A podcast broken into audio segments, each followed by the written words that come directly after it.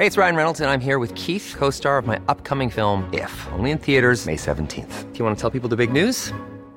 All right, I'll do. Sign up now and you'll get unlimited for $15 a month in six months of Paramount Plus Essential Plan on us. Mintmobile.com slash switch. Upfront payment of $45 equivalent to $15 per month. Unlimited over 40 gigabytes per month. Face lower speeds. Videos at 480p. Active Mint customers by 531.24 get six months of Paramount Plus Essential Plan. Auto renews after six months. Offer ends May 31st, 2024. Separate Paramount Plus registration required. Terms and conditions apply if rated PG. Events over the past year have shone a light on racial inequality across the globe. Australia is no exception. This nation's journey towards a more just, equitable and reconciled identity still has a long way to go. With that in mind, and in a spirit of reconciliation, we acknowledge the traditional custodians of country throughout Australia and their connections to land, sea and community. We pay our respects to elders past, present and emerging and extend that respect to all Aboriginal and Torres Strait Islander people today. I asked the Prime Minister, how good is Australia? Please explain. Life is changing in Australia. Because the pub is shut. Sucked in, fellas. I actually find it gobsmacking. I will call it a personal nightmare. Tell the Prime Minister to go and get. It is changing all around the world. I accept your nomination. The authority is total. And I rejected that approach. It's all about acknowledging how far we've come. He's all tip and no iceberg. Like a really scary wooden puppet. He was drunk. That's not true. Not now, not ever. You're a classic space invader. A social climbing sycophant. You should be ashamed of yourselves. Oh, fair shake of the sauce bottle, mate. Yeah, taste of democracy. Very good. G'day and welcome to Democracy Sausage. I'm Mark Kenny from the ANU's Australian Studies Institute. Well, hasn't politics been interesting lately? Interesting and yet often depressing. As we see multiple instances of public trust betrayed by politicians who variously hoard information to their own advantage and then spew it out, breaching all kinds of confidences when their backs are against the wall. As we noted on Democracy Sausage this time last year, then Premier of New South Wales Gladys Berejiklian's signature failing was in a preemptive cover up, the active and repeated non disclosure of an intimate relationship that may have given rise to concerns of favouritism or conflict of interest.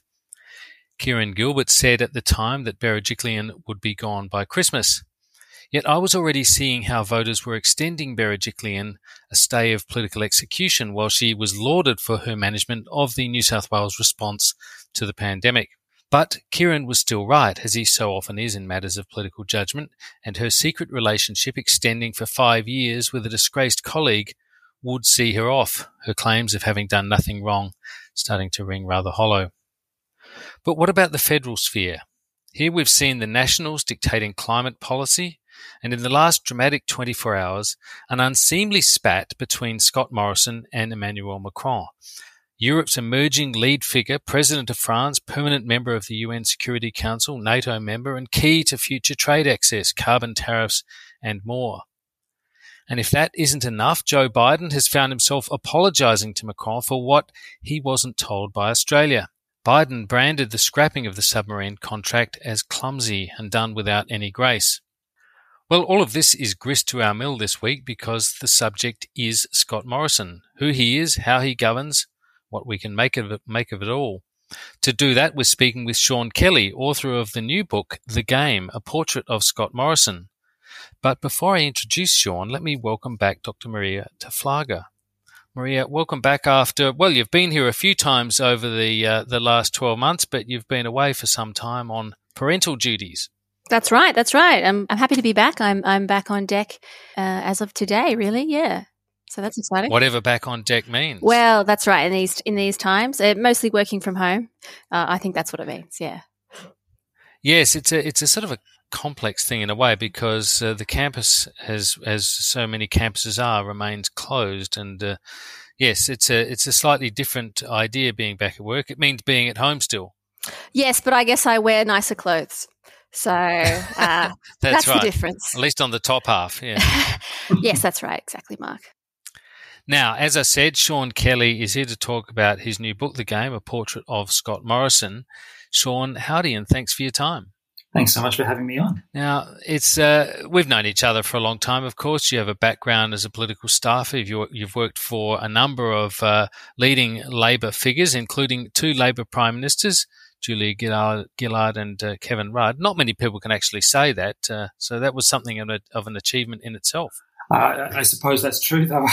I suppose it's also true that over the past 10 years, there's an increasingly large number of people who can say they worked for two or even three prime ministers, uh, given how many we have in a short space of time these days. Uh, but look, it was, it was, uh, it was certainly an interesting and turbulent few years. Yeah, well, it certainly was. Look, I, I, I I'm just going from my memory at the moment, but uh, I seem to recall you were one of very few, perhaps the only sort of senior personal staffer of uh, Kevin Rudd, who stayed there for Julia Gillard. Is that correct? Uh, I mean, the answer is yes and no. Um, at a public level, that, that probably is the case. I was at this very particular point where I think I was just junior enough not not to have my uh, head immediately locked off, uh, and just senior enough to, to still be of use. But actually, um, actually, the continuity in the office overall was uh, surprisingly large, uh, and I think that was because a lot of staff uh, are there less because they want to work for a particular individual that they may well respect and, and, even have great affection for that individual, but they're there because they want to work in politics. They're there because they believe in the value of public service. They're there because they want to work for a particular party. And so often people tend to, to stick around. But as I say, I was in a yeah, I, was in a particularly niche position, I think. Yes, and you've made uh, quite a name for yourself since then in a variety of capacities, writing uh, some very perceptive commentary and analysis of what's going on in public life, in politics, in public affairs, uh, and of course now you've written this book. Why why did you decide to write this book? And I know that sounds like a pretty broad question, but but I think it goes to, uh, from what I've read of it, the the sense of there being this ill-defined nature about Scott Morrison. Yeah, well, I actually said no when uh, the publisher first approached me about writing this book about Scott Morrison. I had, had already written a long profile of him just after he became prime minister in 2018, and I wasn't sure there was a lot more to be said about him. Uh, and he didn't, to be honest, seem that interesting to me. And that was the reaction I got from a lot of people when it, when I told them I was thinking about writing this book. People didn't find Scott Morrison a very fascinating figure. Uh, but as I as I thought about it, I realised that that this was potentially one of the strangely interesting things about Scott Morrison. Why? Yeah, it's almost the point, isn't it? It, it is. Why why hadn't we looked more closely? What had he done to prevent us looking more closely? And what did it say about us that we were not very interested in examining him closely. After all, he was prime minister. That he fought an election. He won that election. He's done he's done some strange things along the way, and yet there seemed to be this uh, this shield up, and we didn't seem to want to get past that shield. Uh, so I set about taking a very close look at everything he had done over over a couple of decades in public life, and one of the interesting things over the period I've been in which I've been writing this book is that people's attitudes towards Morrison have shifted. Of course, a lot of people have become more skeptical of him over that time, but people have become more interested in him as well. Uh, that that reaction I got when I first started writing the book of people being uninterested in him has shifted now. People say, "Oh, uh, I find him I find him fascinating." Even people who don't like him very much still find him a bit of an enigma, and and they want to piece together how he succeeded at one point and how he failed at other points. And that is that is what the book tries to do. Tries to explain those successes and failures. Marija, do you think there's a, a, sense about Morrison, you know, going to what Sean was just saying, a sense about him in that sort of trajectory of our understanding of him that benefited from being almost an anti-politician? I know that's a very common thing, the idea of the anti-politician. There are, there are plenty of political leaders who, who kind of emerge and, and trade on that, Trump being a, a classic example, really. But Morrison was in a way able to do it because he was largely unknown, as as Sean says, sort of largely uh, uncoloured in or, or, or kind of uh, you know undefined, and he was up against Bill Shorten, who was seen as a real politi- political insider. Which is ironic, given Scott Morrison's trajectory is one of the ultimate in- insider, being a a party machine man from from Central Casting. One of, one of the, well, yeah, I mean, he ran the New South Wales State Department.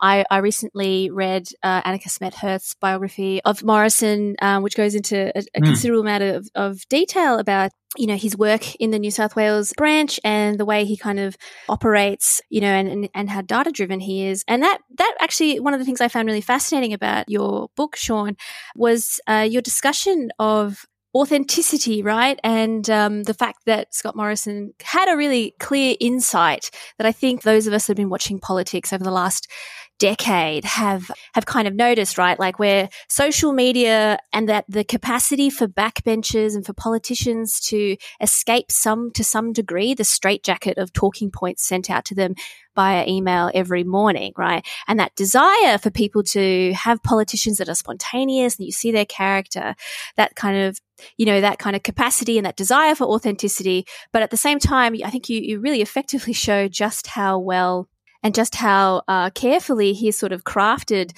this image. You talk about this concept of the flat character. Perhaps you could tell our listeners what you meant by, like, what's a flat character and how does that relate to Scott Morrison? Yeah, sure. I mean, Scott Morrison's career, in a sense, can be separated into two parts. There's a period before 2015, which is obviously very recent. And up till about 2015, he's a blank slate. He keeps himself completely uh, free of anything. Nothing, nothing really colours in the outline. Uh, he doesn't answer questions. He doesn't really say much about himself. And then from 2015 onwards, you get this sense that he might become prime minister. And obviously, he knows he's within reach of prime minister. Uh, and there's a small chance that that would happen in 2015. It doesn't happen, of course, but it's interesting that it's in that year that he begins to fill in the blanks. You begin to get this sense of a Scott Morrison character. And he does that with very simple, broad brushstrokes. There's this there's this notion advanced by the, the novelist E.M. Forster about fiction, which is that there are broadly two types of characters. There are round characters, and they're complex. They're real people, if you like. They have nuances. They surprise us in certain ways. And then there are flat characters, and flat characters are uh, often quite boring because they're very repetitive. They say the same things over and over. They have catchphrases. They have one or two or maybe three characteristics which are very blunt, very obvious, and we never really learn anything else about them. And Scott Morrison, though I'm sure he wouldn't put it in these terms, but Scott Morrison in 2015 essentially began creating a flat character for us. Uh, there was this man we found out who liked to cook a curry on Saturday night. So he was modern, but not too modern. He cooked, but just once a week. Uh, he was tolerant because he cooked the food uh, of Sri Lanka and India. He really liked rugby league, so he was in touch with working class Australians. And really, what else did we know about Scott Morrison going into the 2019 election? Not an awful lot more. Uh, and he knew, he knew firstly that journalists would present that flat character because in a sense, that's what journalists do. They have a limited amount of space in most of the articles they write, most of the news bulletins they present. And so, of course, they communicate fairly simple details. So he kept that picture very simple. And also, I think he knew that voters would accept that simple character. Because the, the great thing about a simple political character is you don't look more closely. Uh, you don't try to find out more details and it allows you to switch off from politics in a way. And I think that that is something that many voters quite like to do. They, they like to switch off from politics. They like not to turn their attention in its direction. And, and Scott Morrison, I think, understood that about us. So I have a question that I want to ask now that you've explained the concept, and that is do you think that over time, being a flat character, um, which was obviously so useful to him at the 2019 election because it's a really easy heuristic. I'm a safe pair of hands. I'm a normal bloke, that shortened guy who is much rounder than me in character terms. Well, he's a bit shifty, right?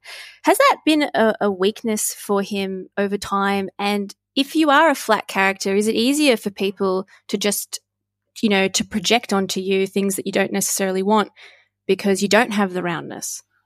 I think that being a flat character is a weakness that emerges with time. I don't know whether it's harmed Morrison irreparably yet, but I, think it's certainly done some damage because I think at this point in his prime ministership, uh, people do have some sense of the fact that they were presented with a character. uh, they have some sense that uh, what they saw didn't actually tell us a lot about the man himself. And I think that that does give rise to some level of suspicion. Uh, and of course, that suspicion then latches onto other elements of, of the Prime Minister's uh, political performance, uh, his tendency to uh, avoid answering questions, which was present early in his life and, is still there today. Uh, his tendency towards secrecy, his dis, uh, his dislike of accountability. And I think all of those things begin to wrap up into a, a sense for many Australians uh, they've been had, you know, to, to, to some extent. Now, I think that's true of people who follow politics closely. I think that that impression has spread and spread. I don't know whether it's yet become the dominant picture of Scott Morrison. Uh, I think there are plenty of people who are still fairly willing to accept the flat character that he presented. But the more fundamental point here is uh, in politics, uh, if you are the leader, politics will find you out eventually. Uh, it will expose you as being whoever you are. Uh, you can only you can only present a picture for so long.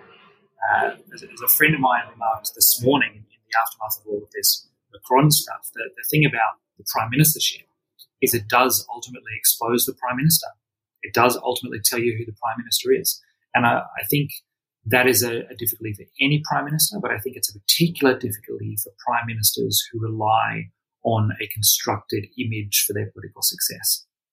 Now, Sean, you start off, let's go to this sort of in, in a bit more detail because you start off in the book really focusing on Annabel Crabb's kitchen cabinet program and Morrison's selection of that, I suppose, to begin that very process you're talking about of, of sketching in some details, of, of uh, presenting a couple of elements to flesh out his character.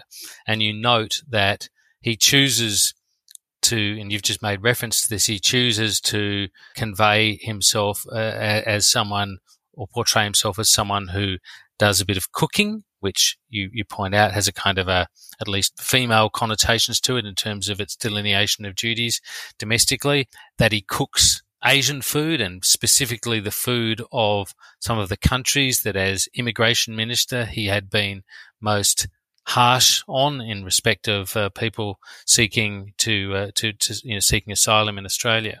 And that appearance was quite controversial in that sense, wasn't it? Because it was always so obvious to those of us who watch politics that this was an exercise in portraying a certain rounding out of his character. That, it, that, that this was a very carefully curated uh, presentation of of Scott Morrison as a human being, not just as a a politician.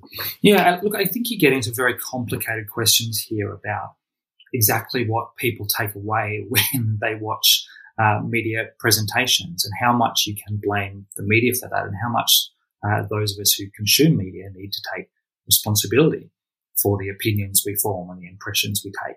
Kitchen Cabinet and, and Annabel were uh, attacked in some quarters after that show aired because of the sense for, in, by some people that uh, the show was allowing politicians to present a very soft image of themselves. And the, the defense given of the show was, well, actually it, it shows another side of politicians. We can't learn everything there is to learn about politicians from press conferences. There are other sides to them. And actually, if you put all of those things together, then you learn something about the politician. Now, then you, then of course there's a, there's a hole that can be picked in that argument because the idea that we are ever seeing real politicians on a TV show is, is open to question. Politicians are, by their very nature, performing for us all of the time. That said, uh, I think if we are willing to pay attention to that performance, then we still can learn something very valuable from, from shows like that. Uh, so in this case, I think it's a, it's a very strange thing, really, that Scott Morrison, having uh, dealt with Sri Lanka on asylum seeker policy, on having worked with that government in ways that arguably created uh, great troubles for Tamil people in Sri Lanka decided to use the food of that country as a way to rehabilitate his public image because he'd been known as this hardline immigration minister and now he was trying to make a segue into being this softer ScoMo character. Uh, and I think that's a, you know, that's a remarkably cynical choice on his part.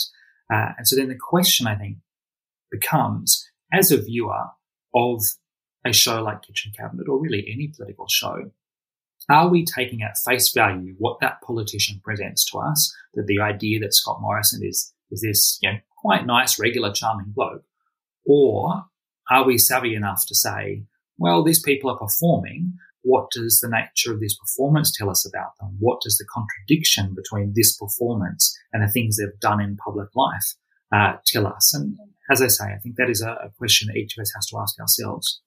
Let's take a quick break there and be back in a moment.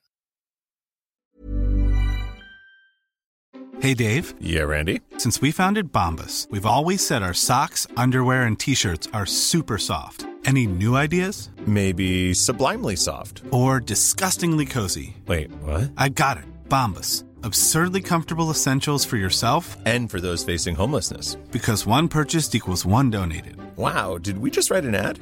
Yes. Bombas. Big comfort for everyone. Go to bombas.com slash ACAST and use code ACAST for 20% off your first purchase.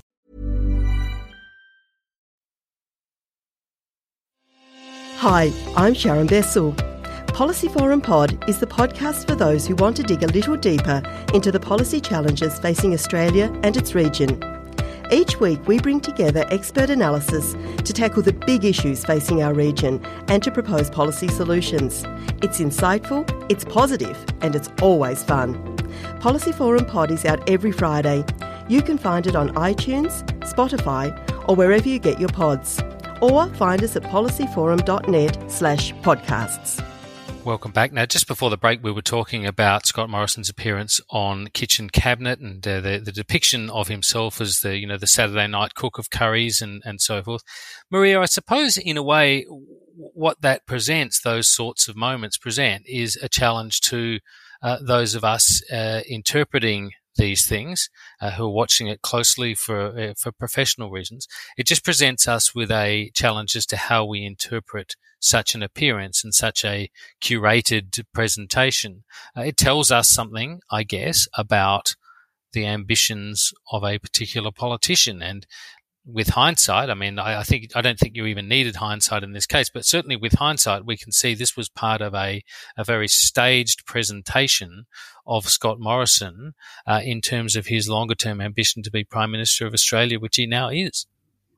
Yeah, I think that's I think that's a, a, a really interesting observation. I think one of the interesting things about reporting of the Prime Minister at the moment, I guess particularly in relation to the difficulties the coalition has been having over climate change is this sort of uh, meta debate that's going on in the media about reading the tea leaves of what the government is saying, what reading the tea leaves of of Scott Morrison sort of passing slowly crab style from, you know, saying that he, you know, he's a lump of coal and to saying now he is committed to net zero. And he has this refrain uh, that he likes to use, which is quite, which kind of goes to everything that Sean has been saying, which is that, well, I've always said that you know, and he he he regularly, and I think, and Sean goes into to great lengths to demonstrate this. He kind of regularly asserts that he's always said something, he's always believed something, always, you know, this is who he is, and it, it made me think about um, uh, an observation that, that you make in the in the book, Sean, about how the gravity or the gravitas of the person in front of you at the press conference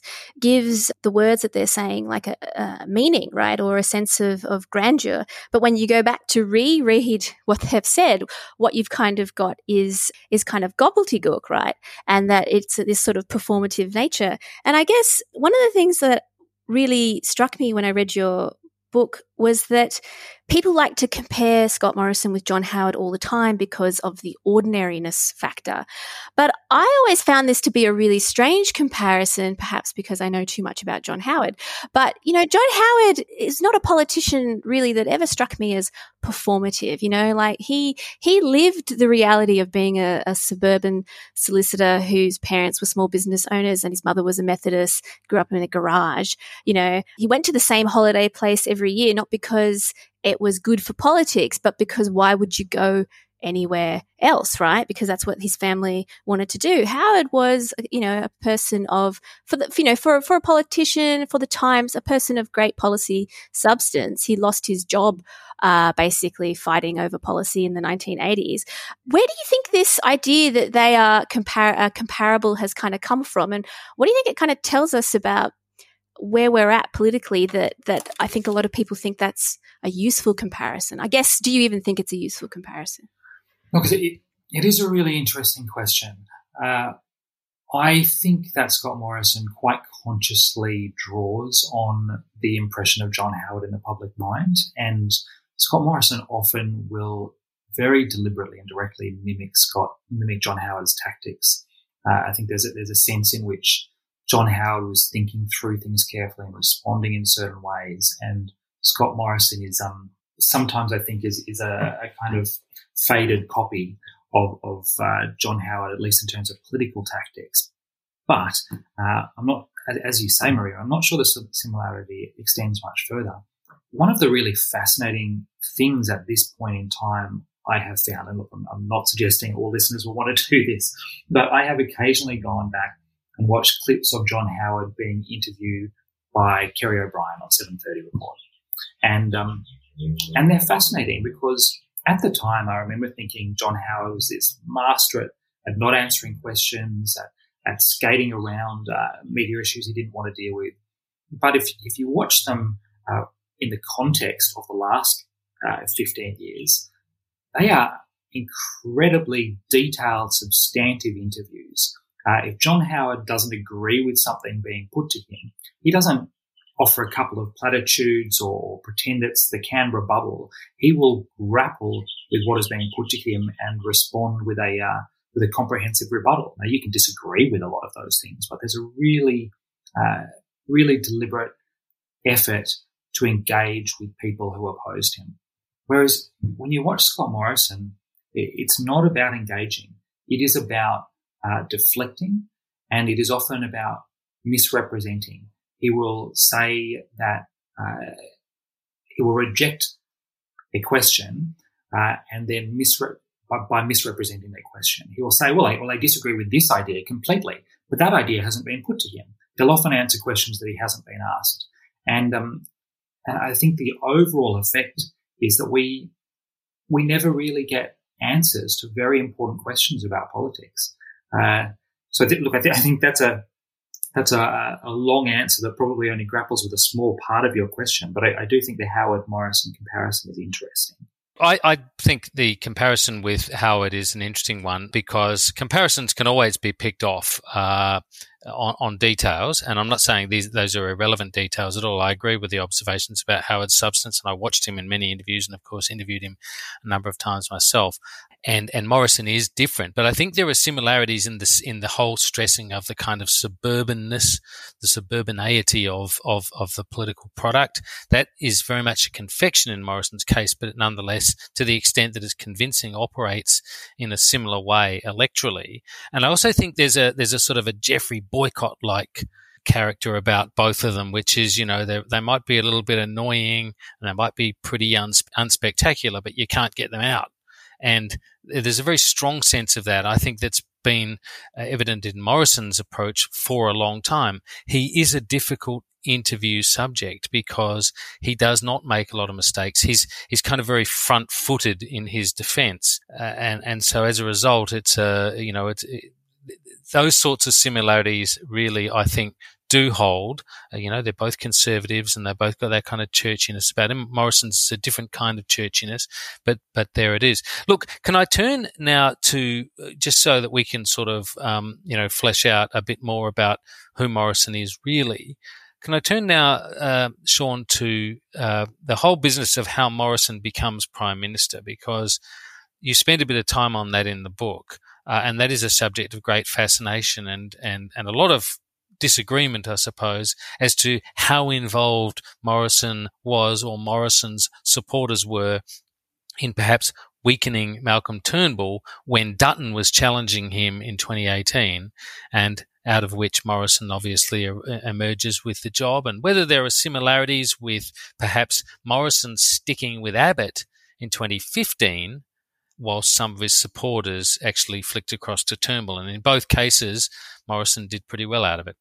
Absolutely. Look, I, I think one of the really fascinating things about Scott Morrison, uh, it's either a, uh, a completely bizarre coincidence or it tells you something very important, is the fact that in three of the most important political moments in his life, the pre-selection, which he loses at first and then wins for, for a Liberal Party seat, the battle over Tony Abbott versus Malcolm Turnbull, and then the battle over uh, Malcolm Turnbull's uh, prime ministership, he benefits enormously, but always says he had nothing to do with it. Uh, completely clean hands. Uh, so there's a there's a very Hmm. strange series there, and I think what what happens in 2015 is that Scott Morrison himself says, "Well, of, of course, I've been loyal to Tony Abbott in a, in a really technical sense. That was probably true, but uh, he probably voted for Tony Abbott. But his supporters, I think, threw their support behind Turnbull, and then I think a very similar thing happens in 2018. So in a way, 2015 was a dress rehearsal for 2018. Scott Morrison and his supporters had played the game once, and then they were able to play it again with even more skill uh, this time to get Morrison the, the ultimate job. Uh, and that obviously worked very well. And then you have Scott Morrison doing exactly the same thing in 2018 as he did in 2015, standing up and saying, I was loyal to the leader until the, the very last possible moment. That's right. We, we of course all remember the moment where he says, uh, "He's my prime minister, and I'm loyal to. Uh, I'm ambitious for him."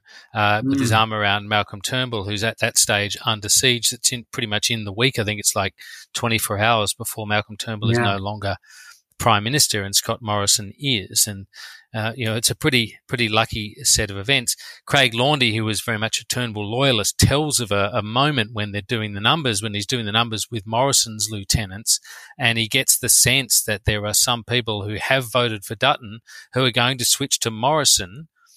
Laundy wants to know how they can be so sure of that, and suddenly the penny drops that there's been a bit of strategic weakening of Turnbull going on, so they can knock him out of the race, and then uh, and then swing back onto Morrison's side. Um, so yes, um, he, he's not been afraid of the dark arts of politics, has he, Scott Morrison? No, ab- absolutely. He um he's very good at uh at, kind of looking in one direction, knowing that the work is being done on his behalf somewhere else, uh, and that that kind of in a way, it's of a piece with so many other parts of Scott Morrison's political career. It's a question of deflection. Uh, when you actually try to look at what he is responsible for, it's very, very hard to pin him down. But that doesn't mean that uh, that his hand isn't in there, working, uh, getting getting the job done nonetheless. And you know, Malcolm Turnbull uh, is, I guess, on some level, understandably, pretty bitter about this. And in his memoir, uh, he can't definitively prove uh, what happened in 2018, but what he can do is talk about all of the times in the lead up uh, to Tony Abbott's removal. Uh, Scott Morrison was scheming against Abbott. Scott Morrison was saying we have to bring Abbott down almost from the beginning of Abbott's prime ministership. So he, he creates this idea in his memoir that Scott Morrison uh, is always working to bring down leaders. And so while he can't prove that in his own case, uh, he thinks that it is the And yet, you note that uh, that um, Turnbull writes about Morrison in, in an almost sort of detached manner, like he's not entirely convinced himself. He's assembling the facts, which he argues point to uh, Morrison's complicity in in his own- in Turnbull's demise. But com- you compare that with the way Turnbull writes in the memoir about Matthias Cormann, and there's much more kind of venom and and and emotion and passion in his harsh words Mm. for Matthias Cormann's betrayal. he's obviously shattered by what Matthias Cormann did to him. He's obviously obviously feels deeply betrayed and he uses the word betray. And I think that does point to the fact that he had a genuine friendship with Cormann and, and also that, that he he had a clear sense of who he thought Cormann was. That's when we feel betrayed, Mark. We feel betrayed when we think we've seen inside somebody, when we think we know who somebody is, and then it turns out that there's somebody else. Uh, but Turnbull, even though he, wants to point out what Morrison did, you never, you never really get the sense that he, he feels hurt by it, feels personally hurt by it. And I think there is this sense there that he never saw Scott Morrison clearly. And for me, that's of a piece with Scott Morrison's public demeanour. When Scott Morrison became Prime Minister in 2018, he took over from Turnbull. One of the funny things was how little Australians seemed to know about him. Uh, you know, newspapers ran uh, articles saying, Who is Scott Morrison? so they could, could fill their readers in.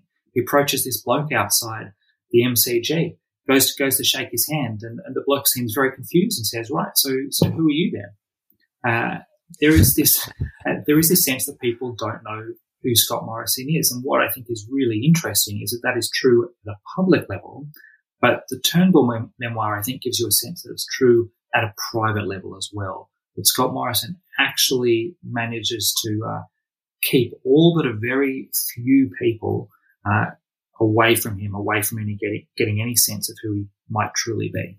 I think that's um, really interesting given his, you know, relative visibility. Like he was in important policy domains. He, he was the mm. treasurer. And I think I think that is actually kind of interesting to compare him to say his predecessors and his current the current incumbent. Or I think John Josh Frydenberg does cast a larger shadow in that portfolio than than than Scott Morrison did, and and that is actually kind of a remarkable achievement to to get to the prime ministership and to st- to be such an uh, a sort of mysterious and and unknown quality. I, I sort of struggle to really remember a historical parallel where that has happened, except for perhaps when uh, one of those nationals sort of stepped into the role because the Liberal Party was working out who was going to be Prime Minister. Sean, I have a really unfair big question to ask you. And yeah, exactly. So get nervous. Okay. So I think I think the other theme of our times is is like a lack of, of trust in in politicians in the political process. And it kind of relates directly to this idea of authenticity. And the other big story that's going on at the moment is um, Gladys Berejiklian before ICAC and this ongoing a discussion and saga that we're having around public probity, whether or not pork barreling is okay. And I guess my, my big question is, you know, does, does character matter? Like in that 1950s sense, like does being a good person matter in politics? Is, is the fact that we have so many displays of inauthentic, uh, projections and performances. Is this, is this a problem for politics or has it always been this way? It's just that it's easier to pick apart now. Well, I think what it's tied to, uh, it is a complicated question. Does does being a good person matter? I mean, not necessarily, because being a good person might be a question of who you are in your private life. Uh, I think one of the mistakes we sometimes make is in thinking that who a person is privately necessarily has much to do with what sort of a prime minister they are. Uh, often I think a prime minister can act in a certain way that has nothing to do with who they're, they're like as a person. Uh, so I think it, it's actually more a question of what do our politicians do? And so if Scott Morrison was just uh, presenting an image and, you know, it was, it was true or it was fake, doesn't really matter. Uh, but he had been this exceptional prime minister who was doggedly pursuing substantive policy changes, who was uh, maneuvering through them through the Senate, uh, who had responded incredibly well uh, at times of crisis, then I think you would say, well, okay, uh, I don't really care about this guy's image creation machine. Uh, let's actually judge him as a prime minister. And I mean, I, th- I think the Gladys Berejiklian discussion is a complicated one, but I, but I think that is more or less what happened uh, when the ICAC matters rose up around Berejiklian. The people of New South Wales decided, to a very large extent, that they were upset because there was a sense that she was a competent politician. But I think you have, uh, I think you have two things going on here. You have this rise of inauthenticity in public life. You have this increasing sense that politicians are performers, uh, and that um, slowly erodes trust, as you say, Marija. It erodes trust in politics. It erodes trust in politicians. At the same time, I think you have a growing incompetence in our political class. Uh, and the, the, problem with that is that uh, somebody like Berejiklian uh, can, uh, there, there is still a, an incredible thirst for competence, a greater thirst for competence than perhaps there once was, a greater willingness to overlook uh, any potential improprieties because we're so short of, of very effective politicians. Uh, so I guess I I would, I would say it is still important, or it should be more important what a politician does, both in terms of the competent delivery of policy and in terms of their adherence to accountability uh, and propriety. Authenticity, though, really matters, doesn't it? I mean, uh, it, it's it, and authenticity is not. It, it's just it, it's not a simple concept because really it has to do with whether that what we understand about a person, the details that we understand, whether those details are contiguous and, and add up to something that is kind of broadly understandable. And I think in a way, and I'm not asking you personally uh, necessarily to uh, comment on this, Sean, but in a way, I always thought that was what was wrong with Gillard's position on, you know, same-sex marriage and, and a few other things where it, it, it appeared like she had positions that were contrary to what the public would understand to be the uh, the, the, general propositions around which a, a you know a centre left person would would cohere. And so Morrison's been quite good, I think, at at essentially projecting as Mr. Suburban. And in 2019, as you say, we didn't know a great deal about him, but he was able to present as, you know, the daggy dad baseball cap wearing guy who was essentially every man. And so you didn't really need to know Scott Morrison. You just needed to agree with the idea of a competent everyman versus a conniving, ambitious, uh, you know, presentation that they were making of, of Labor's Bill Shorten. And in the end, voters go voters, voters go for that kind of that conservative choice if they're a little bit worried, and that's what happened. And who knows, it might be what happens again. Well, yeah, I, I think the difficulty is that when we are first presented with a flat character, with a, with a simple image of somebody, we can easily mistake that for authenticity. We can think, well, you know, there are a couple of aspects of this person I know. That's all I know. Those aspects match each other, and therefore uh, that means this person is authentic in some important way. Whereas often what that can really mean is, is this person is playing a game. This person is putting on a very deliberate performance. They know the type of character they should be presenting to us. Uh, and I think trying to separate out those elements as voters is, is very difficult. But I, I, think that is what happens with time. To go back to the beginning of the podcast when we were talking uh, about the way that a thin character or a flat character can fall apart over time. I, I think in a sense that's what happens. We learn over time that this flat character that we thought of as authentic is in fact a round character with with lots of uh, lots of edges that jut out, lots of things that surprise us, lots of things that aren't entirely consistent, and then we have to make another judgment on how much we like the actual person who is showing through. Now we're getting very long on time here, so I just want to uh, kind of, I guess, finish on this, and happy to get you know get both your thoughts on this. But uh, obviously, we've got this this spat going on with with France. With it's very personal between Emmanuel Macron and and Scott Morrison, who lied. Biden's uh, you know intervened in this as well. I, what does that tell us? You've, you've written, uh, Sean, about the notion, Morrison's kind of, you know, practice of essentially always dealing in the now. He's like the maestro of the now. Uh, he's not particularly concerned with history and he's not particularly concerned with the future. And, but he likes to command, uh, the immediate. And at the moment, he's, he's, he's, he's hitting back, uh, goes back to that sort of cricket analogy I, I made before. You know, he doesn't like taking blows. He, he hits back, but, uh, it's, he's got no, apparently no particular uh, limitations that others might have about how that's inconsistent with what has gone before or what it might mean going forward. I mean, think the first thing to say is that this is an incredible policy spat. It is incredibly uh, explosive diplomatic incident when you see uh, France and America and Australia really going at each other publicly. You know, these are not these are not subtle interventions that are being made. We very rarely see this type of disagreement between leaders at an international level. So I think that's the first point. It's really significant. And then to, to your point, Mark, yeah. the prime minister of our country absolutely has this ability to do and say whatever is necessary in the moment. Now, I think he believes whatever he is saying in the moment. I think he is capable of convincing himself that whatever he feels he needs to say is in fact the truth.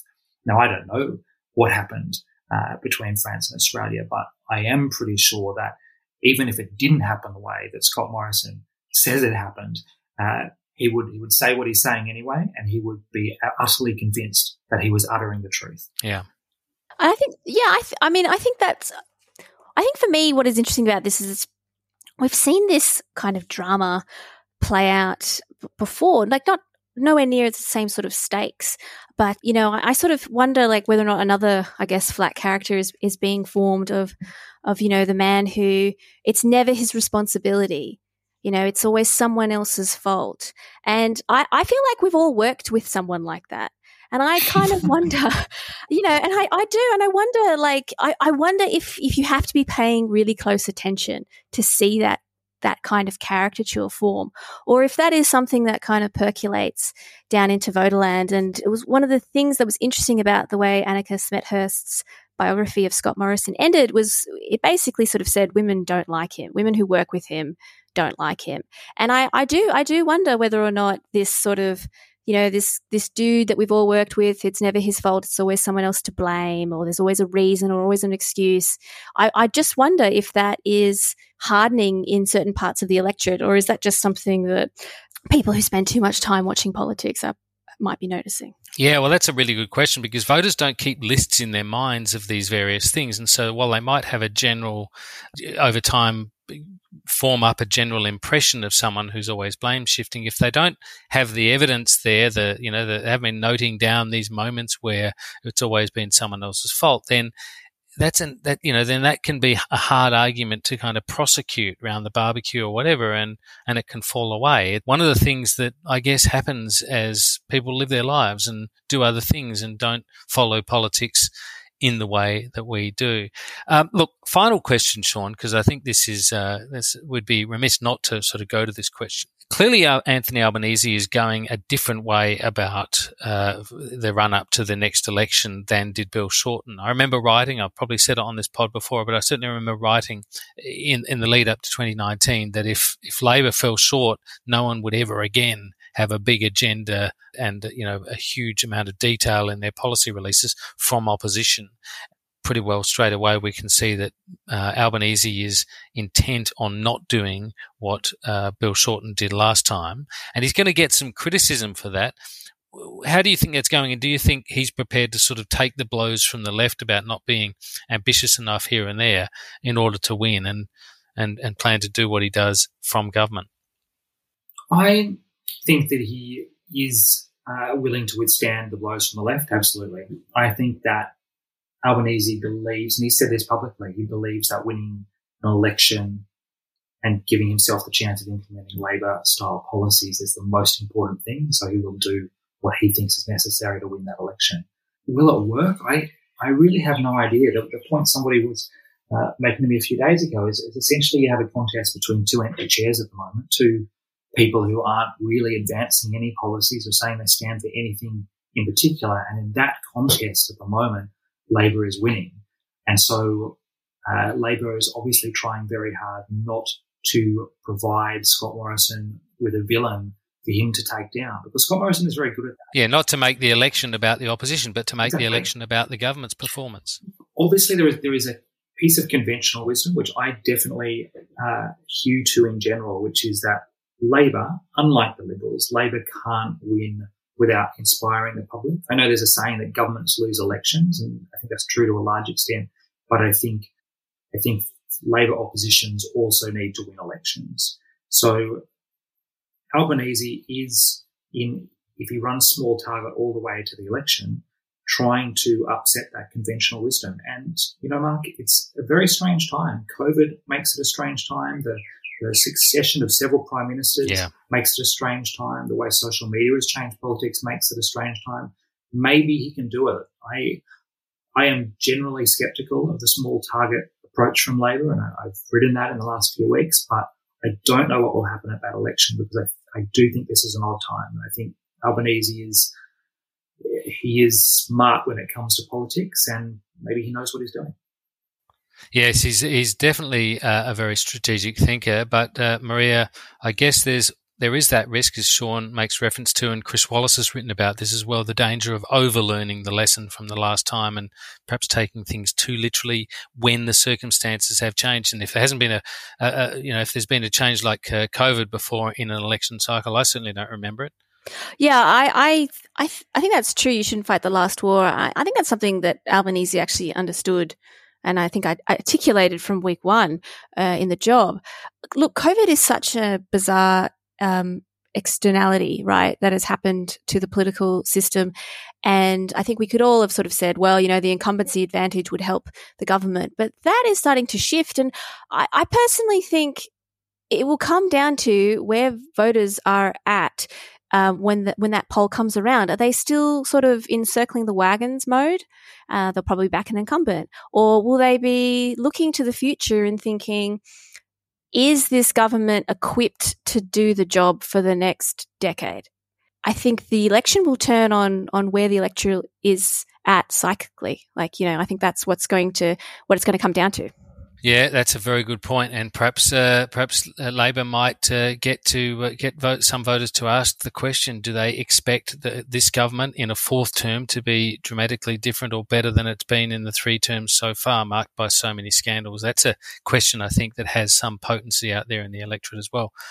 Sean Kelly and Marija Taflaga, thanks so much. It's been a terrific discussion, and I feel like we could just keep going here because I'm very much enjoying it, but uh, I have to call it stumps at this stage to labour the cricket metaphor. Thanks a lot, Sean, for being on, and congratulations on the game. Thanks so much for having me on, Mark. We'll look forward to talking to you again. And Marija, uh, presumably next week, hopefully, you'll still be with oh, us. Oh, yes, definitely. Yep. Look forward to it. That's Can't get rid of me now. That's Democracy Sausage. See you again next week. Bye.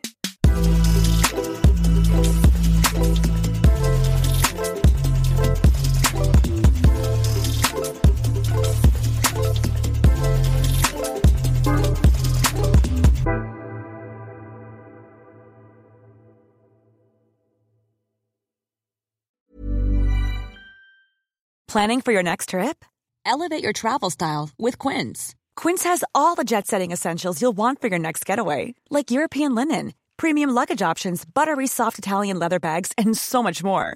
And is all priced at 50 to 80% less than similar brands. Plus, Quince only works with factories that use safe and ethical manufacturing practices.